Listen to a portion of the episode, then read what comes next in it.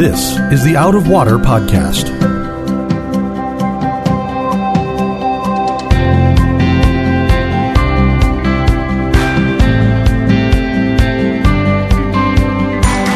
Out of Water is a production of Rio Vista Community Church in Fort Lauderdale, Florida. You can find it on iTunes, Google Play, or Spotify. We hope you'll subscribe and give us a good rating to help others find Out of Water. Welcome, friends, to another edition of the Out of Water podcast. I'm your host, Mark Lautenschlager, and joining me as he always does is our pastor of education, Reverend Sam Caston Smith. And Sam and I this week are going to be getting into Desiring the Kingdom, which is our series on the Book of Kings, uh, really kind of covering how what we're all longing for is the kind of kingdom, the kind of place to exist that really only the heavenly king can give us. Mm-hmm. Um, and Sam, we're going to be picking up, interestingly enough, we're going to rewind here a little bit before we plow into First Kings because we finished with Samson, right, at the mm-hmm. end of Judges, but it was right before uh, something happened in Israel that created this deeply divided country that to understand kings, we've got to kind of understand that. So, mm-hmm. what happened after Samson that sets this all up? All right, so just just to give a brief warning, last week we tried to cram four chapters into a time, into one hour of a podcast, yes. and today we're like trying to cram four books of the Bible Yay! into the first half of our hour long podcast. Yeah. So so, what happens after Samson? We talked about in our last podcast episode about the book of Judges that it's spiraling downward as it's continuing the cycle of sin and repentance and salvation that just continues in, in Israel. It's also spiraling downward. And you get to Samson when he delivers Israel or begins to deliver Israel from the Philistines, you see that there's nobody who wants God anymore you know, nobody's praying for a deliverance. It's the first time that pattern gets broken where usually, you know, God hands them over to their idols and, you know, they have to cry out for a savior and he raises up one. Well, with Samson, nobody cries out, nobody wants him.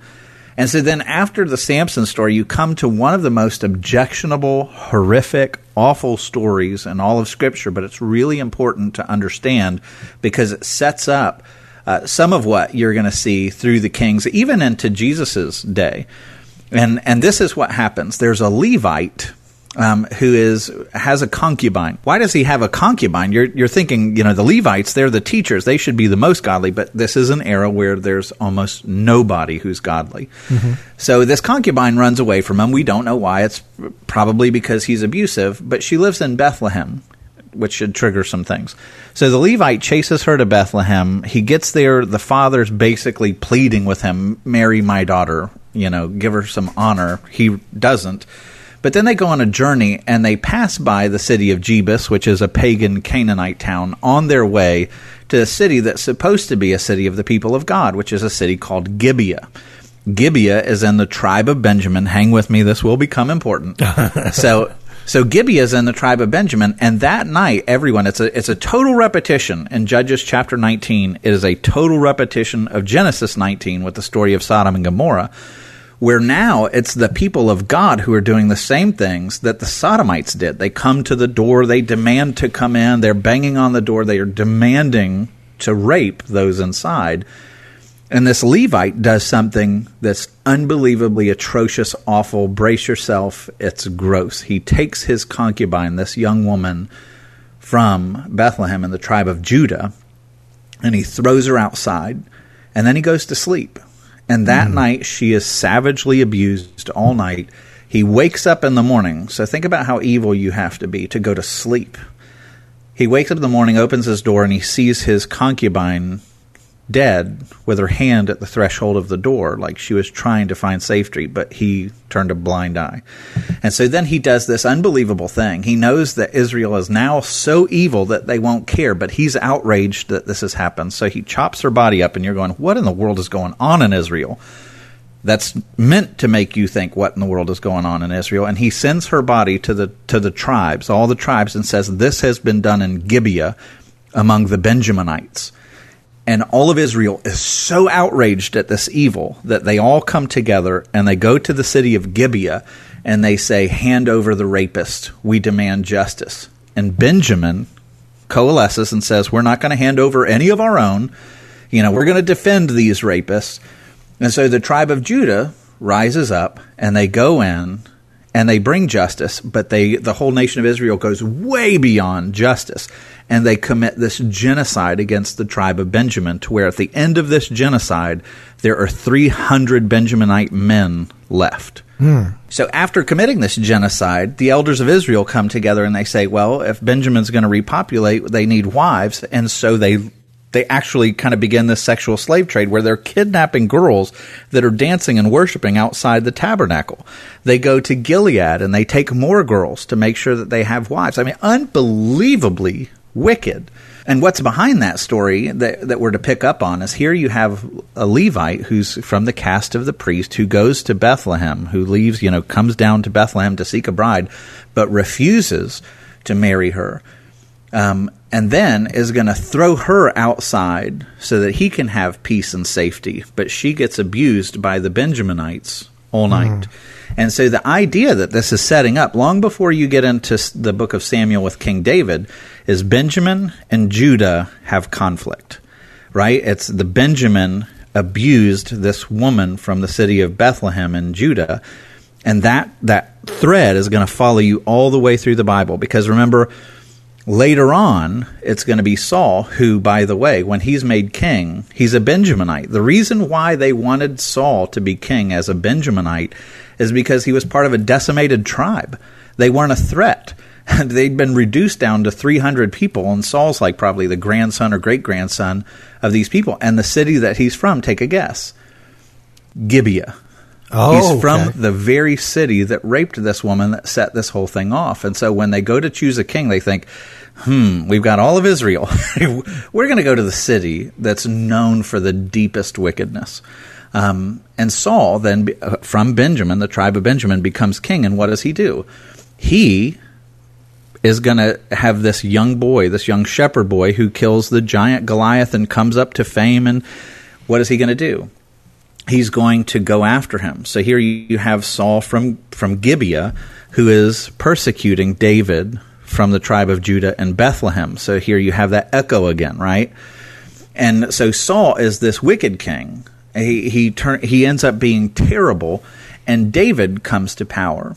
And he's from Judah. This is the line where the, the, the kingship is always supposed to come through Judah. That's the prophecy given at the end of Genesis. Mm-hmm. And so David rises to power and right out of the gates, you see this unbelievably noble king. He's a man after God's own heart. He writes the Psalms. He does all these things. He actually takes Saul's grandson and restores him. He shows mercy. He, he does all these wonderful godly things at the beginning of his reign.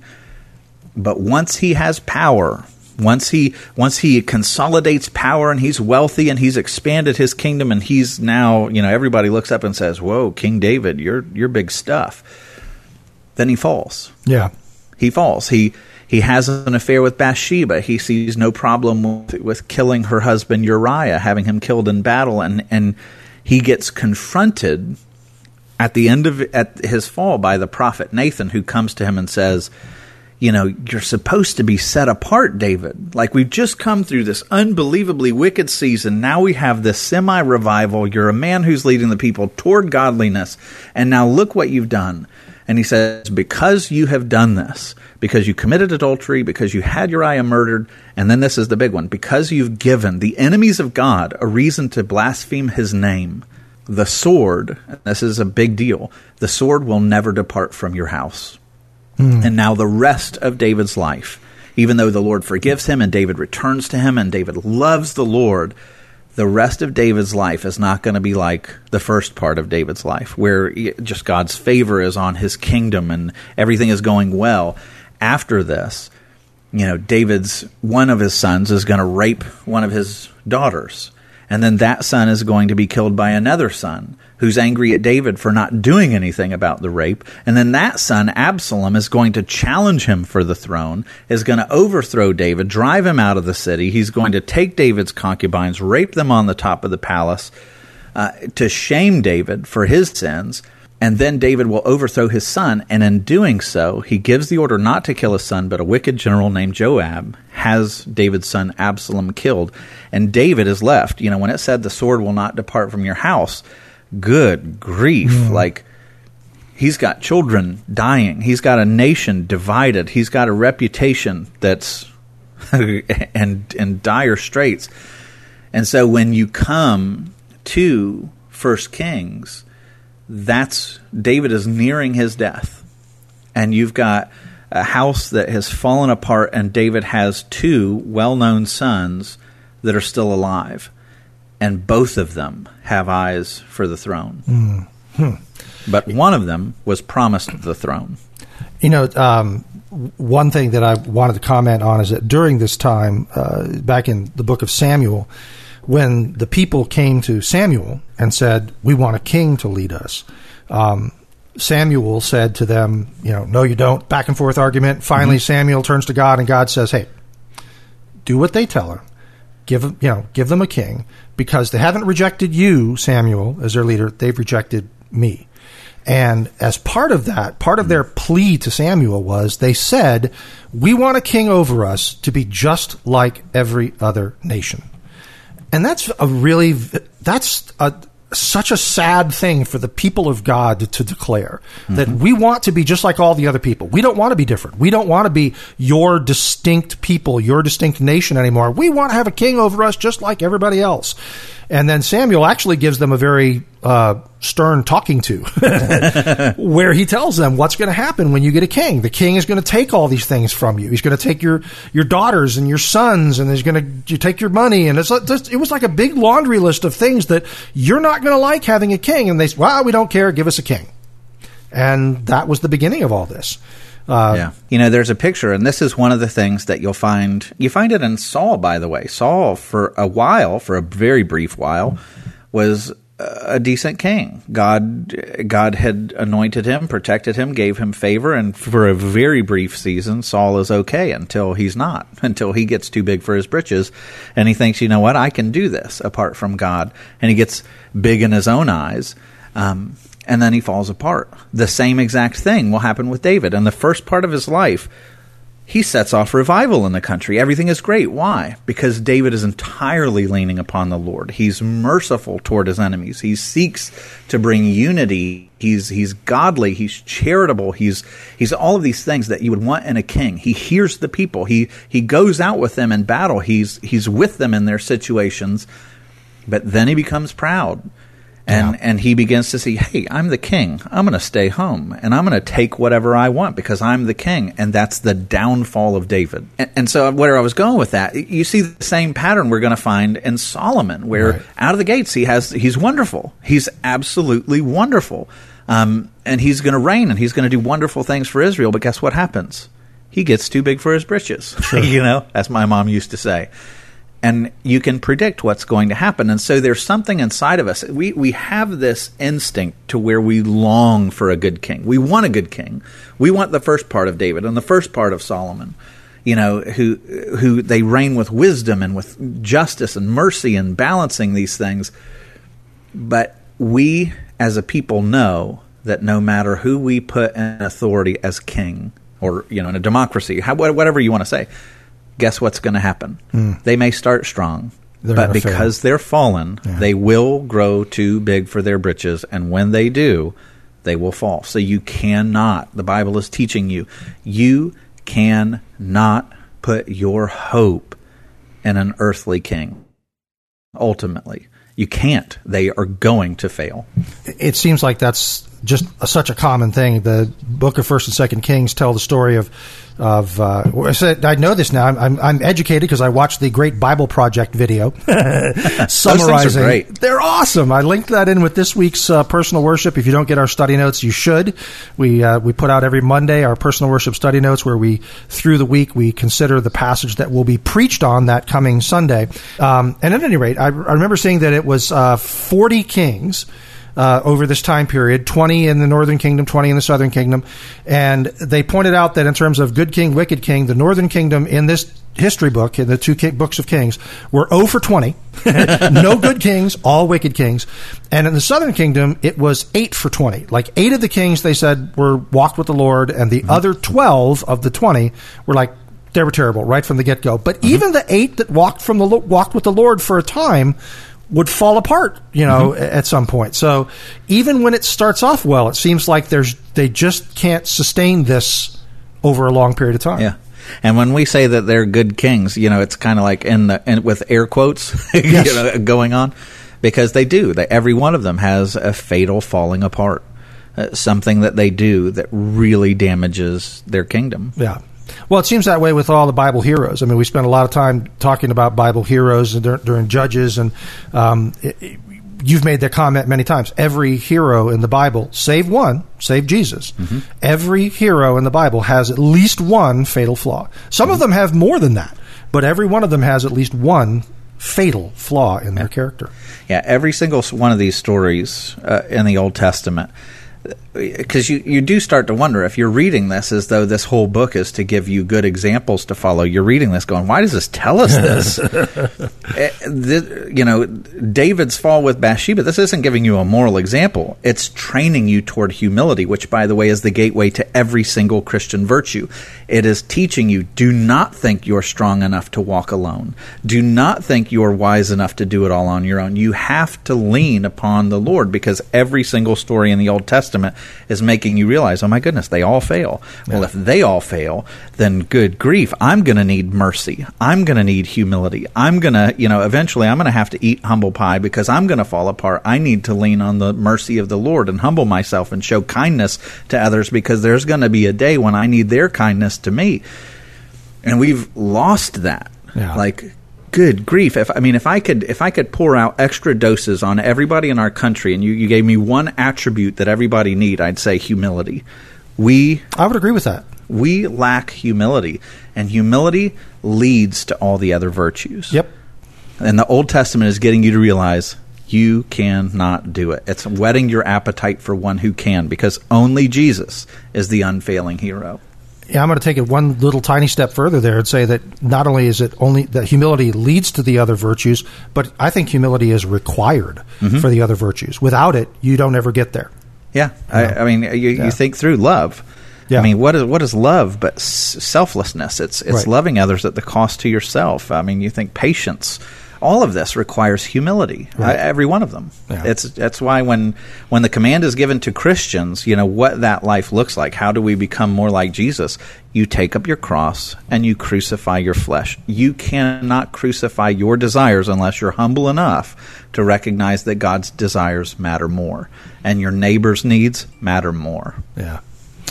So um, that brings us to First Kings one, which which starts off with a kind of an interesting story in the first four verses. It tells us that King David was old and advanced in years, which is what you pointed out that we're we're picking up with the end of David's reign and the beginning of Solomon's. Um, and it says that he couldn't get warm, um, so they brought in uh, a young woman uh, Abishag the Shunammite. I, I worked on that, pronouncing that name. Abishag the Shunammite. I was there. Um, I, I, I'm just doing. I'm trying to do better on my name pronunciations. They're terrible. I just struggle with Old Testament names. But the idea was basically that she would come in and she would lay in bed with him to warm him up, which sounds really weird to It does. to us uh, in the 21st century. But I, I just, as I pointed out in the study notes, they didn't have electric blankets back then. Um, it, in in that time, in that ancient time, it really wasn't unusual. Now, if you weren't the king. They might put one of the livestock in the bed with you, or some dogs, or something like that. The king got the beautiful young woman, um, but the Bible goes out of its way to make sure to let us know that it wasn't a sexual thing. She just laid in bed and warmed him up. So if you start off reading in First Kings and your first reaction is what, um, that's really what it was. David was old and he needed to stay warm. Yes. So some of the some of the ancient commentaries on this they refer to her as a nurse. Yeah. And so this was actually like what you're hearing about. Hey, let's get a woman to lay in bed with them. You're like, well, that's kind of creepy. Yeah. Um. And, and today that that is kind Would of be creepy. we have electric blankets today. You can warm up some other way, you know. But one of the things, like, and they have this in, in writings of other cultures at this same time period, ancient writings, where it refers to nurses that would do exactly this. So it's it's it's actually kind of a, a medical occupation. Yeah. And it's not. It really wasn't an unusual thing. I, mm-hmm. I just know it's such a, it's such a weird thing that people are like. Mm-hmm. If if you know anybody from Tennessee, I knew I have a lot of friends from Tennessee. Ask them what a Where are you three going with this? Ask them what a three dog night is, and they will explain to you what a three dog night is, and you'll understand. Um, which you you know that old saying, right? You know the Isn't three, there isn't there a music band Three Dog Night or Three Dog or Night. something? Three Dog Night was a music band, but that's it was a saying in people from the South, and specifically my friends from Tennessee used to go, "Man, last night was cold. It was a three dog night." That's where you'd get at least three dogs to sleep in the bed with you because you want to stay warm. Yeah, so I'm not sure that makes it less weird. well, it's okay, but I'm just saying, how cold is it? I want three of them big old hound dogs to lay in bed with me. So yeah, it is a, it's kind of a, you know, before electric blankets, you had you had people, you had the Right. nurses. So after this story, we start off with the story of Adonijah in verse five of chapter one. And Abishag will come back, as we'll Yes. see chapter two next week. Yeah. Um, her role will become important in where this story goes as far as Adonijah will ask for her um, to marry her.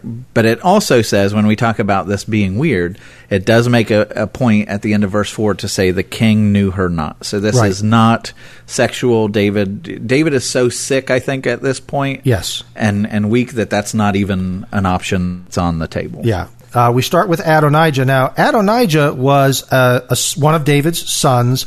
He was, at this time, we think, probably the oldest living son. Um, we know already that Amnon uh, was one of David's sons, who that's the one that raped Tamar, his half sister. And Absalom, Tamar's full brother, and Amnon's half brother. These David's family was a mess. Yeah. Um, Absalom killed Amnon and then rebelled against David, and as you mentioned, he himself was killed by Joab. There's another son, Chileab, that's mentioned, but we don't know anything about him. It's like he's mentioned and never mentioned again. So the assumption in the commentators is just he must have died young or early or something. And uh, so Adonijah is the oldest son of David at this point, and then so kind of by rights, wouldn't the oldest son of the king become king? Right? You would think Yeah, that that that, would the be norm. the case. For but, sure. But that's not what had been promised to David. David was promised that uh, that Solomon would become king. Right? Yeah, and it seems like Adonijah knows that because he, he later on affirms that the Lord had had promised the throne to Ad, to Solomon. Right. So he he it seems like he's aware. Yeah. I mean, he starts off in verse 5, it says, Adonijah, the son of Haggith, exalted himself, you know, saying, I will be king. Um, That's bad news right out of the gates. right out of the gates. Uh, Exalted himself. So he doesn't even come lowly at the start. no. Um, it says he prepared for himself chariots and horsemen and 50 men to run before him. And then verse 6 says this, and this is really interesting, Sam. He said, And his father had not rebuked him at any time by saying, Why have you done so? Like he's never, the father never corrected him at all. Yeah. Uh, and then it notes that uh, he was also very good looking. but I do think that that what it's trying to tell us here, right, is that is that he was popular with the people. Um, he was popular. He was a good looking guy, um, and David had had completely lost control over his family. Yeah, and it's and it's showing you. I mean, the way that he's being described when it says that that he prepared for himself chariots and horsemen. In other words, he wants to come into this role as king with all the pomp and circumstance. You know, fifty men to run before him, and he's very handsome. These are all the exact same ways that Absalom was described. You know, Absalom does all this stuff with pomp and circumstance, and he is also handsome. And it's it's letting you know. This happened already. Yeah. David David already had one son who went down this road of folly and it cost them their life. Right. And now you have the same exact pattern is happening again with Absalom's younger brother who's doing all the same stuff and it's laying the blame squarely on the shoulders of David. He he should have learned from this. I mean, he should have never done it in the first place with Absalom, but you'd think after Absalom he definitely would have learned his lesson, but Yeah. he doesn't. No, he doesn't. And and in case we're forgetting that Absalom, he's like it, the verse tells us, and he was born next after Absalom. Yeah, I mean it's it's pulling your mind to say, Yeah. "Oh yeah, I remember how that ended." This just happened a little bit ago. um, Adonijah was smart. Uh, he was going to, you know, he's he's setting up this attempt to overthrow his father or to or to circumvent the succession to Solomon. Anyway, I don't know whether he was going to try to overthrow David at that point or what the plan was, but it says that he conferred with Joab and with Abiathar. Joab was the leader of the army. Um, Abiathar was the priest that was uh, the he was the continuation of the line of Eli, right? Yes, Yeah. I want to say he's like what is it? So the great grandson or something like that. something like that. Um, And and actually, he Eli becomes a, is Eli is no bueno. Yeah, Eli's no bueno. Eli's sons were mucho no bueno, um, and uh, and we'll visit them again next week because a lot of these stories that we start here that we touch on in chapter one. Uh, start to resolve themselves in chapter two. Uh, so next week you'll be hearing about more about Abiathar and about Joab. Um, but these were people that were powerful in the kingdom. There's another priest named Zadok, and he and Abiathar were kind of like one and one A. They were sort of at the top of the heap, top of the heap of being priest in the kingdom. So my point is, these were influential people. Adonijah um, knew how the Game of Thrones was played. He he went to people that had influence and power and said. Do you want to be on my side? It says he conferred with them. And then it says in verse 7 that they followed him and helped him. Yeah, I mean, he knows that when the people see, oh my goodness, Joab's with him. I mean, it gives him instant credibility. So he's he's setting the chess pieces very cleverly, like you said. He's doing very well. Um, but the problem then he does is he lives he leaves out some very important people as well. Obviously, knowing that these people are more loyal to his father David. Uh, verse eight says that uh, Zadok the priest, uh, Benaiah the son of Jehoiada, Nathan the prophet, which we remember from the Mhm. He's the one who confronted. David about Bathsheba, right? Yeah. Okay. Yeah. He's the one who said, you know, the Lord has put away your sin, talking to David, but because of your sin, this sword will not depart from your house. And so with Nathan, his his pronouncement on David is, hey, the Lord will forgive you for your sin. Yeah. But that doesn't mean that your sin will not have consequence. Yes. And that sword is all this chaos that we read about in these chapters is the consequence of David's sin. Um, it also tells us that there's some other guys, Shimei and Rei and David's mighty men who were with not who were not with Adonijah. So there, you know, Adonijah reached out to people within David's government that he knew were going to support him. They did support him. He knew who wouldn't be on his side. He avoided them. This was pretty well kind of set up by Adonijah. And then in verse nine, he does something that is, I think, is interesting. Um, it says that Adonijah sacrificed sheep, oxen, and fattened cattle by some place called the Serpent's Stone. Um, do you feel like I, I- feel like that's significant? I feel like a Genesis three callback going on here. Yeah, no, there's definitely, definitely a callback to Genesis 3. It says Adonijah sacrifices at the place called the Serpent Stone, which immediately in your brain you're going, what is that about? Yeah. But then it said, which is beside Enrogel, Ain and, and, uh, and the Bible is, is a word for spring, like En Gedi or En Rogel. Uh, but Rogel literally means, it can mean treading and it can mean foot. And so put those together right? So what is the promise of the gospel given in genesis 3.15 and it's that the foot of the savior is going to crush the head of the serpent. And so here you have adonijah who is you know throwing this great party at a place called the serpent stone which is right beside the foot you know essentially and it's saying uh, you know it's it's pointing to somebody's head's about to get crushed here somebody is satanic Um, obviously, his plan of, of doing these sacrifices there was to create uh, the impression, rather, that he's somebody following the Lord. I mean, this was like a it- it's he's wrapping himself in the mantle of the Lord here. No doubt. No doubt. I mean, he's got he's got the priest. He's got Abiathar, and he's he's sacrificing, and he's doing, and his, even his name Adonijah means Yahweh is the Lord. Right. You know, so it's it, he's cloaked in all the religious trappings. He's got everything. I mean, it looks and it looks like he's doing this out of devotion. I'm doing. I'm going to sacrifice to to really bring us, you know, with the Lord's favor and all this stuff. Uh, but he's doing it all secretly in utter rebellion, and he knows it. He knows it. And then he tells us that uh, it tells us in verse ten. It says, "But he did not invite Nathan the prophet, or Benaiah, or the mighty men, or Solomon his brother." Notice he left out Solomon. Solomon, no, uh, on the guest list. Solomon, no, no, no. We don't want Solomon on the guest list. That Yeah. would be bad. Or Nathan. Nathan's good at truth bombs. Yes. Which happens again, right? I mean, it's Yeah. like so. So obviously, although Nathan wasn't invited, word reached Nathan that this was going on. Yeah. Uh, verse 11, it says he talks to Bathsheba and asks her, Have you not heard that Adonijah the son of Haggith has become king, and David our Lord does not know it? Um, why do you think he came to Bathsheba instead of going right to David first? Uh, he does go to David at some point here, but any thoughts as to why maybe he came to Bathsheba first? Well, David had made the promise to Bathsheba. Oh, okay. Um, and All so, right. you know that that your son will be on the throne. And so, uh, you know, there's there's some commentaries talk about how, um, you know, where the testimony of an event has to be established by two people. That's in the Old Testament law of Moses. Uh-huh. And so, coming with two people verifies it. It's like if you hear from somebody, you can be like, ah, that's rumor. But if you hear from multiple people, you're like, oh, wait a minute, there's some there's something to this. Yeah. And so Nathan is wise enough that he wants he wants to bring in somebody that David loves and trusts, which is Bathsheba. Nathan, of course, is trusted by David.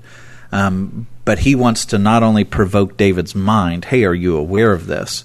But he is wanting to provoke David's heart. This is Bathsheba and her son that are probably going to die. In the ancient world, if, if you had a king who took the throne but had other people who could lay claim to it for any other reason, more often than not, they just wiped them out. It was gross, but it's what happened. Mm-hmm. And so Nathan wants not only to, like I said, to go to David's brain, hey, do you really want this? But then to, you know, bring in, because you realize you're going to lose Bathsheba and probably Solomon if this goes through. Right. Yeah, I think that uh, it's pretty well established that the worst thing to be was the brother of the king. in, Yeah. the, in the ancient world, it's like if your brother was suddenly elevated to be king, you're like, oh crap, Uh oh. I need to find a new place to live. Um, because a lot of those kings just ex- they would ex- extinguish anybody that could have any kind of a lateral claim to the throne. Yeah, you mentioned you mentioned the Northern Kingdom that comes after the split later on in, in First Kings, and I want to say a majority of the kings of Israel, if it's not a majority, it's close to a majority, are assassinated. Um, it's a tremend- The Northern Kingdom is tremendously wicked, and if you were king, I mean, you, it's like yeah, it's a pretty dangerous job to have. It, it describes how long they would rule, and for some of them, you know, you had to imagine that at some point, like this guy showed up for a day and a half, we killed him. I mean, really, certainly seems that way. life expectancy for a king of Israel was not too good. Yeah, well, it's kind of like uh, what was the story we used to tell uh, about the Reformation days? The Yeah. people that went to Calvin's seminary, Oh, it was Um, like six months six or something months, yeah. insane. like they'd graduate and go off to you know pursue their career or whatever. Six months was the average lifespan after seminary. That it. Can you imagine that in your That's recruiting intense- material? Yeah, that's how intense the persecution was. Yeah. So, like, but these people would say, "I don't care. I want to give my life for the spread of the gospel." And they knew graduating from this it was six months. That's that's Oh, my about how long you could expect to last.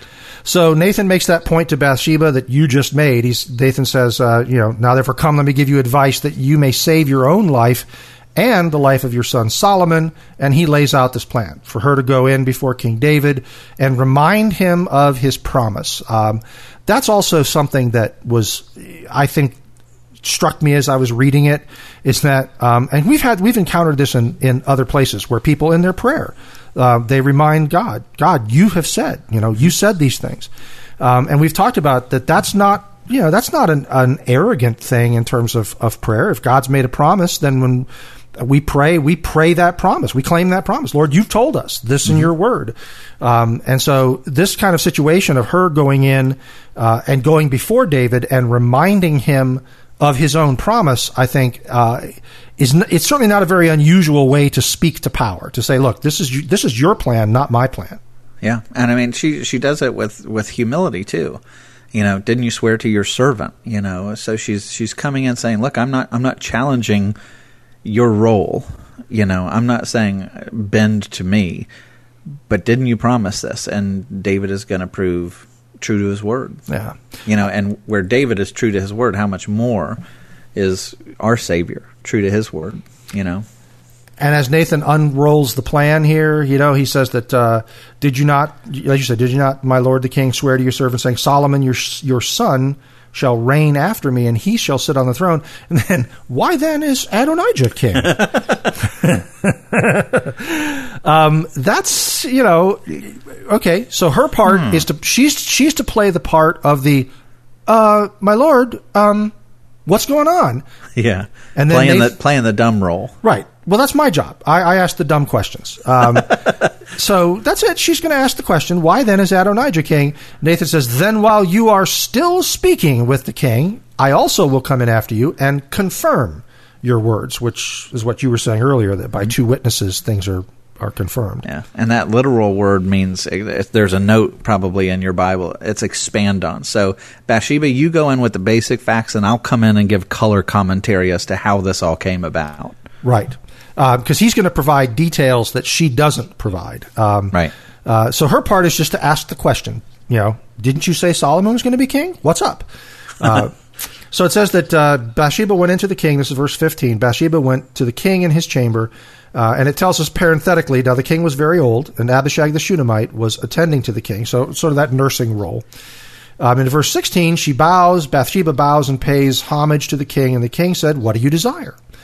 She says, uh, My lord, you swore to your servant by the Lord your God, saying, Solomon your son shall reign after me, and he shall sit on my throne. And now behold, Adonijah is king, although you my lord the king do not know it. Um, when I was reading some of the history coming up to this, um, for example, and we'll find this out later. Spoiler alert, folks! If you if you don't want to know what Joab does, you can fast forward thirty seconds or whatever. But Joab um, commits murder, uh, basically down the line. Uh, that's before all this happens, but he's guilty of some premeditated killings mm-hmm. to basically out of revenge in one case, in another case, really just ambition. He wanted to eliminate a rival to be leader of the army. Um, and in those cases, it, again, it says, but David didn't know it. Um, and I just, that phrase seems to pop up often enough that I noticed mm-hmm. it. And I'm like, David doesn't know things. David yeah. seems a little clueless here. That's that's an intentional indictment. I think you know. I think think it's, I think that's where you're going with it. Yes, but yeah, David has reached a point in his reign. I mean, this this was the charge that was leveled against him by his son Absalom. When people would come up to the gates of Jerusalem, you know, he'd be like, "The king doesn't care, but I'll listen to you." Uh, you know, there's no one to hear you because you're not going to get to him, but I'll listen to you. And so you get this impression through reading these stories that David in his in the latter part of his reign just becomes detached and and distant from the people. Yeah, he's unaware. Yeah, and uh, doesn't know what's going on around him. Mm-hmm. Um, and then she explains that he sacrificed oxen and fattened cattle, sheep in abundance, and he's invited all the sons of the kings and Abiathar the priest and Joab the commander of the army. Um, but Solomon, your servant, he has not invited. and, and not looking good. Not looking good. And then she says, And now, my lord the king, the eyes of all Israel are on you to tell them who shall sit on the throne of my lord the king after him. So uh, this is kind of, I guess, the bottom line is that she's reminding David mm-hmm. of his of his duty of his job. She's like, David, you know, you've you're not paying attention, and you're not you're not doing what you need to do to be king. You're not acting like king mm-hmm. at this point. Yeah, one of the things that you find, and this is this is interesting. They did this in Egypt with the pharaohs as well, but it was not uncommon for one of the kings to have a co-regency, to where as the the father was fading, uh, poor health, knew that they were coming to the end. They would pass along the, the throne to the son, and they would technically overlap and co-reigning, where the son becomes the king, but the Father is still there reigning alongside of him. And that's what's going to happen with David and Solomon. It happens multiple times with other kings. Um, but this is kind of what Bathsheba and, and Nathan are pushing for. It's like, hey, it's time. You're fading. Solomon needs your support. He needs to, to be king while you're still here. And it says that uh, she says, otherwise it will come to pass when my lord the king sleeps with his fathers, dies. He's mm-hmm. not actually going to go sleep with his fathers. That would be weird. Another weird cultural thing. Another cultural thing. What like, is that about? We like sleeping amongst the bones. What can I tell you? Um, but no, when the king sleeps with his fathers, uh, that I and my son Solomon will be counted offenders. And this goes back to what you were saying that if you know in a situation like that, if if a, uh, one son ascends to the throne, that the other sons should look out, and also their mothers and anybody that that would might support them. So she's uh you know she's laying it out like we're going to get we're to get in serious trouble if you don't take some action here. Uh, while she was still speaking with the king, Nathan the prophet came in, and they told the king, "Here is Nathan the prophet."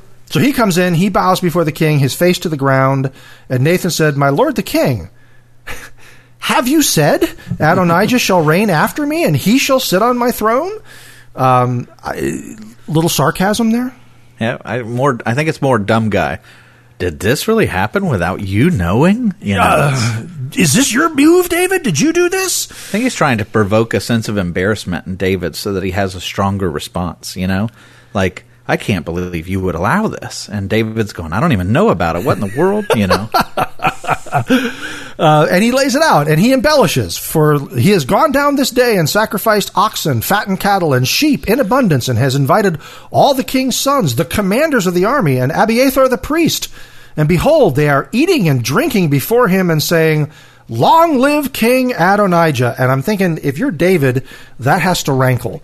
Because isn't that the same thing you heard about Absalom? Long live King Absalom? Weren't they shouting that about your other son? Hmm. Yeah. This has to feel an awful lot like deja yeah, vu. he's he's going down a path of memories. I imagine his kind of mental Rolodex is pulling up all these correspondences, going, "Oh no, and not again, not again." You know, and he runs off. Nathan runs down the list, but me, your servant, and Zadok the priest, and uh, Benaiah the son of Jehoiada, and your servant Solomon. He has not invited. Has this thing been brought about by my lord the king, and you have not told your servants who should sit on the throne of my lord the king after him? There's a lot of my lord the kings going on here. I think that they're. I mean, obviously they're they're like you say, they're playing to the, David's sense of embarrassment. You didn't know this was happening. Mm-hmm. Um, to his sense of honor. You know, you said, you promised, didn't you say? Um, and but also just this idea that you know you have this one final duty to do for the nation Israel. You know, you mm-hmm. you're you united this warring bunch of tribes, and now it's going to fall apart because you're not taking action here. Um, and un- unfortunately, I mean, oddly, it's going to fall apart anyway. Um, we see that coming up. But I do feel like this was probably David's last chance, you know, on his way out the door to sort of do something good for Israel. Mm-hmm. Um, and they wanted him to see that, that this is your opportunity to make good. Yeah, and I think I think part of the I mean you see this in the the fact that he names his son Solomon. Um, which means peace, and in Hebrew is is at the root of that. So he's he's gotten this curse that has been handed down for his sin that the sword doesn't depart from the house, and yet he has the hopefulness to name his son his very next son Solomon, uh, which means peace. And so I think he's hoping that Solomon can kind of overcome this. You know, prophetically naming him Solomon. May you bring peace that uh, of all the sword and devastation that's going to come upon my house. And so I think there was hope that he had in Solomon, you know, to make good on what he had done to Bathsheba by exalting her son. Um, I think he's looking to Solomon to be kind of the redeemer mm-hmm. of his kind of shattered legacy. There had been um, a, a historical note. There was a, a conversation or, or David had been told that because he was a man of violence, that he wasn't going to be able to build the temple, right? Mm-hmm, and that, right. and in fact, the Lord told David that his son Solomon would be the one that would do that. Mm-hmm. So I think that um, I think you're right there. I think that David was hoping that Solomon would be the one that would take that that stain of violence off of the the kingdom, off of his th- yeah. off of his legacy. Um, and yet, oddly enough, as we'll see when we get into chapter two, we keep making references to chapter two because it's really the, the, two of them really, really go together. It's going to be odd to sort of stop where we mm-hmm. do. Um, cliffhanger. Cliffhanger, yes. Uh, because when it starts off, David in chapter two gives Solomon some very good advice, and we'll talk about that next week. And then he says, by the way, while you're here, I need you to murder all my enemies.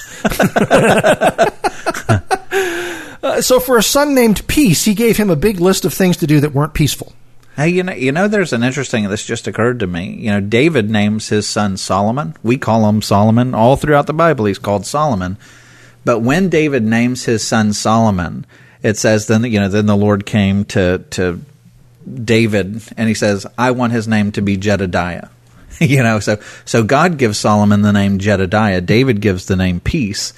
Um, so it's like God saying, "Well, you know, he's he's going to be Jedediah. you know? Peace, might, maybe not he, so much. He might not bring the end to the sword. Y- yeah, that's um, not likely to happen. Yeah, Jedediah means beloved of the Lord, so it's an exalted name. Um, but that's the name the Lord wanted to give Solomon. That's interesting. It is interesting. It is interesting to think about that. That he said, "No, no, no, it's not going to be peaceful." so, verse twenty-eight, King David answered, and he says, "Call Bathsheba to me." She comes back into the king's presence, stands before him, and the king swore, and I actually I really like this. The king swore, saying, As the Lord lives, who has redeemed my soul out of every adversity. You know, David, if David, we talked about this earlier, humility is the, the foundation and the, and the beginning of all other virtues. Um, I think that the one thing that David knew, if there's anything that he knew, it's that he was only redeemed because God redeemed him. Mm-hmm. Um, he knew that he was otherwise irredeemable. I mean, that's the beginning of the gospel. I mean, that's we, you know, we all we all have to first understand that we're not going to be able to redeem ourselves. That we that on our own um, we are like said, we are irredeemable. Yeah.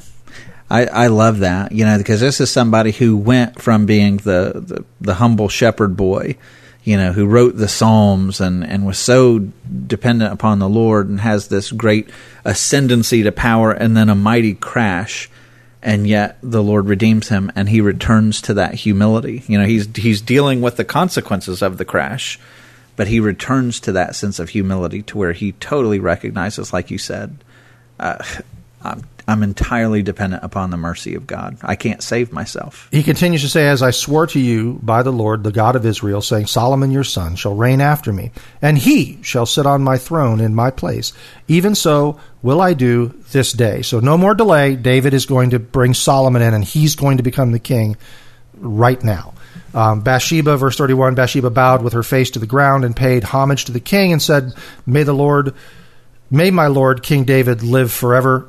King David says, Call, call to me uh, Zadok the priest, Nathan the prophet, and Benaiah the son of Jehoiada. Uh, so they came before the king. Verse 33 And the king said to them, Take with you the servants of your Lord, and have Solomon my son ride down on my own mule and bring him down to Gihon. Um, what's the deal with riding on the mule? So, so this is going to be super, super important. And this is a theme. It's one of those themes that you find throughout the Bible that when you when you see somebody coming on a donkey in the Bible, you can sense that deliverance is on the way. Because coming on a donkey, it's not a war horse. You're not coming to conquer. You're not coming to show how mighty you are. You you can't do anything on a donkey. You're not going to lead a crusade and raise your sword and say charge, right? Um, so if you go back through the Old Testament, you know, Abraham's great moment with Isaac at Mount Moriah where the Lord delivers Isaac from being sacrificed. They go there on a donkey. When when Moses is going to return to Egypt, they go on a donkey. Uh, when David is first introduced, his father sends him on a donkey to the to the battlefield carrying bread and wine. Um, and so every time one of the major deliverers comes along, you get a donkey, which, you know, you start thinking, okay, how does Jesus enter into Jerusalem? On well, a donkey. He, on right. a donkey. But every time you see someone who comes on war horses, and so for example, um, and, and Samuel, uh, First Samuel, there's this, there's an entire chapter that is devoted to telling you that Saul, before he becomes king, cannot find his donkeys. And you read it and you're like, why is this in the Bible? you know? like, who cares that he can't find his donkeys? What's up with the donkeys? Well, what is it telling you? He is not going to be a good king.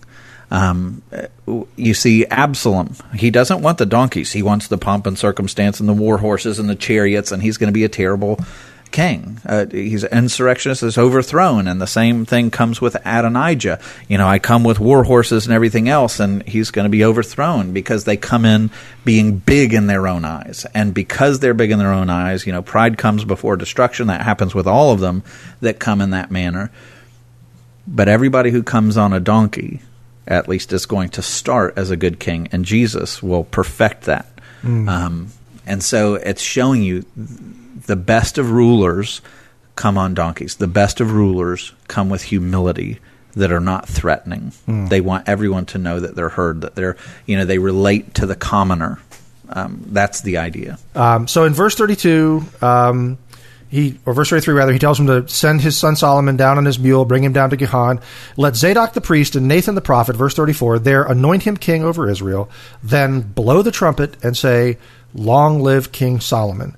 Um, you shall then come up after him, and he shall come and sit on my throne, for he shall be king in my place. And I have appointed him to be ruler over Israel and over Judah. Um, so this is going to settle the question. We're not, you know, no more, no more questions as to who's going to be king. Solomon's going to get the deal here. Um, so they do that. Uh, it says that Benaiah the son of Jehoiada answered the king, uh, "Amen. May the Lord the God of my lord the king, say so. Um, as the Lord has been with my lord the king, even so may he be with Solomon and make his throne greater than the throne of my king, of my lord King David.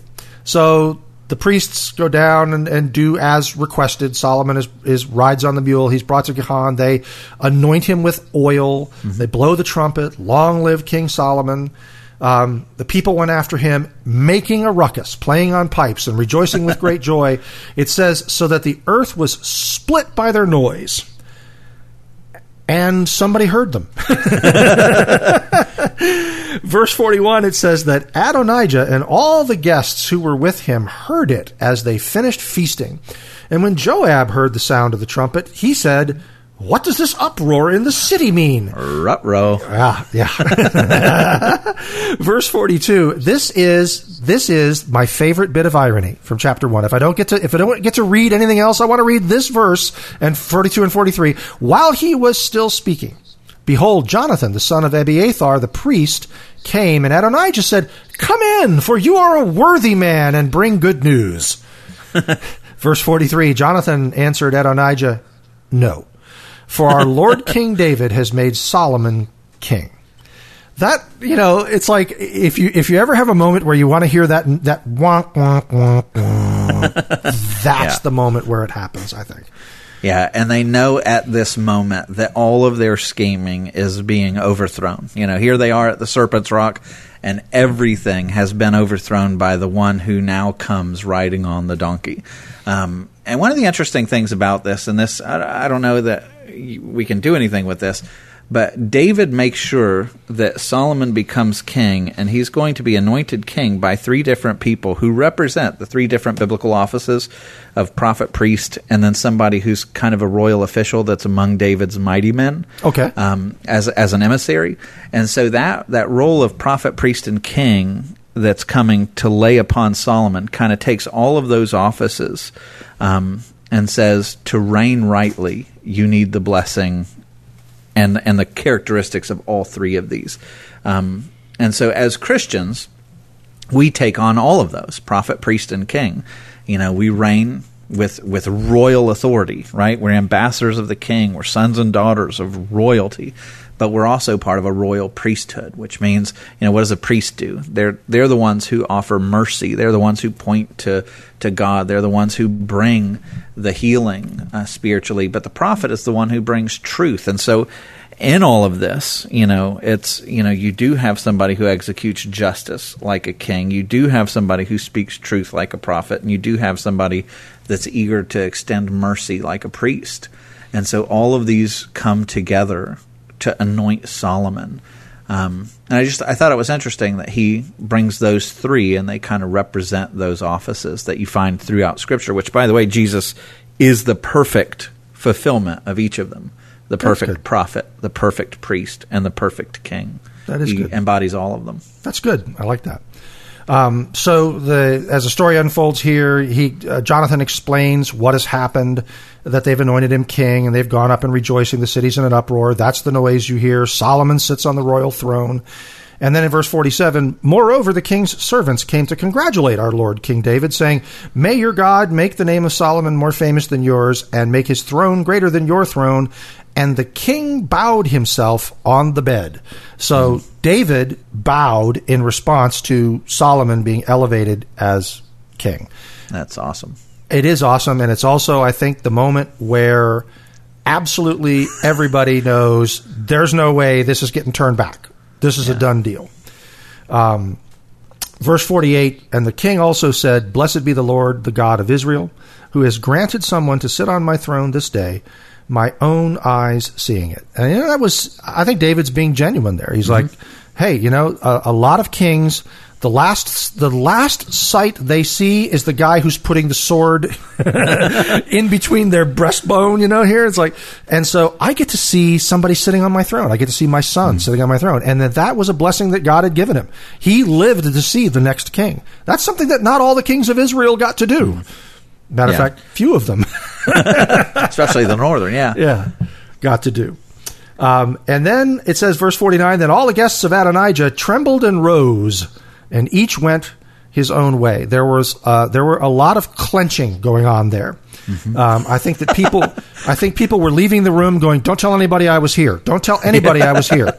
Really, seriously, did anybody take pictures while I was here? Da- da- da- da- da- da. I need- I need your phone. Don't tell anybody I was here. Um, verse 50 Adonijah feared Solomon for good reason, so he arose and went and took hold of the horns of the altar.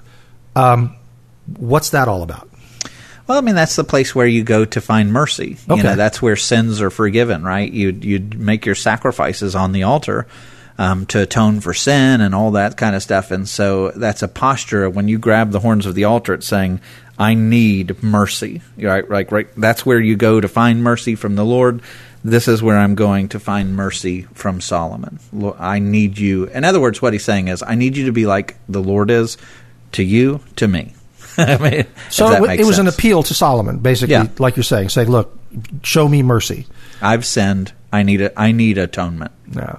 Um, it- it- we'll find out later that it wasn't a genuine repentance. No, not at all. Not at all. Um, but it says in verse 51 that it was told Solomon, Behold, Adonijah fears King Solomon, for behold, he has laid hold of the horns of the altar, saying, Let King Solomon swear to me first that he will not put his servant to death with the sword. And of mm-hmm. course, as I'm reading that, I'm like, okay, I understand you promise you won't come in with a sword. We should add to that or drop a big millstone on my neck or, you know, it's like the, all these other ways, like, but basically he's asking for mercy. And mm-hmm. Solomon says, verse 52, and Solomon said, if he will show himself a worthy man, not one of his hairs shall fall to the earth. But if wickedness is found in him, he shall die. So King Solomon sent, and they brought him down from the altar, and he came and paid homage to King Solomon, and Solomon said to him, Go to your house. So it ends on like Yeah, mercy. yeah, you're thinking, hey, this is this is great. You know, it's going to end in mercy. You know, there's a shot that everybody's going to be reconciled and it's going to end well. And then chapter two comes along, and it's like, wow. I mean, there's there's lots of uh, reckonings in in chapter two. But Solomon obviously started off with showing mercy to Adonijah, and I, you know, I wonder sometimes in a situation like that whether, um, you know, you kind of feel like Solomon probably knew what was coming. I mean, I get that feeling, especially when you read chapter two. He's not surprised by what happens and um, and how things, you know, come about.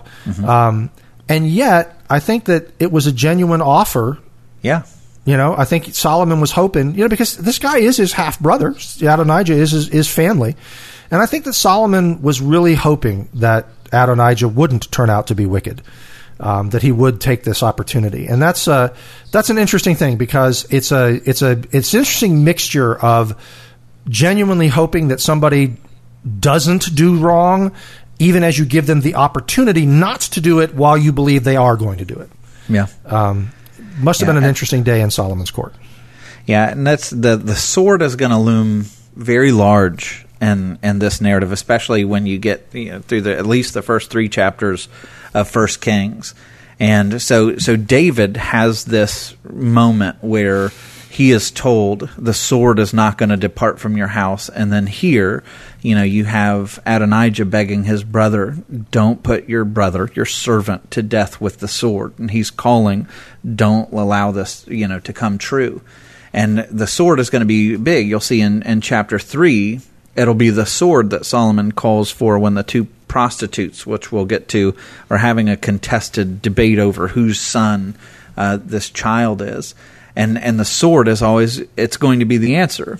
And, you know, there's, there's a statement in the New Testament, and I find it really interesting because it's one of those statements that when you hear it come out of Jesus' mouth or when you read it coming out of Jesus' mouth, it, it's shocking. But there's this line uh, where Jesus says, Do not think that I came to bring peace to this world. I did not come to bring peace, but a sword. And you're going, Wait, what? you know, because that's the Prince of Peace. You know, he's the one who reconciles us with God. He's doing all. What, what do you mean, the sword? and and where the sword in the Old Testament, you have these kings that are always vying for power. They're always, you know, using the sword to leave dead bodies everywhere behind them. Um, the sword that Jesus is talking about will literally fall on him You know, the the sword of judgment is going to fall on him. And think about how upside down this is. Usually, you have people who break out the sword to gain power to climb up. Um, but with Christ, you have somebody who literally is taking execution upon himself so that his subjects can be elevated to royalty. Mm. Everything is totally upside down. You know, he is one of the most stunning attributes of God to me is humility. Like he's God. He's God mm-hmm. and infinite in all of his attributes, and yet he's humble. You know, he, he willingly is the one who's entitled to the throne. He's indisputed. Nobody can contest it. You, you couldn't even try to contest it. And yet he sets it aside, takes the curse of the sword upon himself, right? So that his subjects, the ones who have rebelled, are now co reigning with him and mm-hmm. made righteous, and everything is put away. And one of the things you're going to see, and that we've seen so far, is humanity doesn't do that. You know, whether it's Adonijah or Absalom, or you'll see Solomon later on, we're not good at transforming enemies into friends. We, we don't we don't bear at personal cost um, suffering so that others can be lifted up. But imagine having a king who would take the sword upon himself so that you can be lifted up, so that you can have to reign with him. Mm. Um, and it's just it's just a really really cool thing. And with Jesus, when he talks about bringing the sword, what is the sword? It's the word of God. You know, every time Solomon the sword is mentioned, it's a matter of of allegiances. Which side are you going to fall on? Are you with me or are you with someone else? That's always the question that the sword brings to mind. And the sword of the word of God does that same thing. Where's your heart going to fall? Like when when the when the word of God is preached to you and you're told do this, this is the desire of God for your life. You are required to respond mm. and choose a side. Am I going to worship the, the the kingdom of Sam? Am I going to go after what I want or am I going to bow before the king and give him my life? But the sword always reveals that. And if you give your life to the king, all the sword of your disobedience and your rebellion has fallen on him. Mm-hmm. If not, if you choose to go your own route in your own kingdom, what you'll find is that sword is reserved for you. Mm. And the gospel gives you a way out. It gives you a way out. But Jesus, do not think I came to bring peace on this earth. I'm not coming to say everything's okay you know, at this, I'm coming to bring a sword. I, I want to pierce into your heart and force you into a side. Are you going to live for yourself or are you going to live for the one who created you? Hmm. That's a good word. I think it's a good word to end on. Um, it's a good way to stop First Kings chapter 1. Uh, folks, we hope that you've enjoyed your time with us, uh, that this study has been profitable to you. We invite you to come back next week as we pick up from the cliffhanger of Adonijah seemingly finding peace, and we will learn what happens uh, there. We'll pick it up from there. Um, if you'd like to correspond with us, our email address is outofwater at riovistachurch.com. That's R-I-O vistachurch.com. Uh, at that website, you can also find all the back episodes of our podcast at riovistachurch.com slash out of water as well as you can find us on Apple Podcasts, on Google Play, or on Spotify. Uh, Sam and I will be back next week with the second chapter in the book of First Kings and the conclusion of uh, Adonijah's story, anyway, the, the, the, end of Adonijah. Uh, and we look forward to, to seeing you then. We hope you enjoyed your time with us and you will both subscribe to the podcast and listen regularly. You can find out more about Out of Water, catch up on past episodes, and access show notes at our website, riovistachurch.com slash out of water.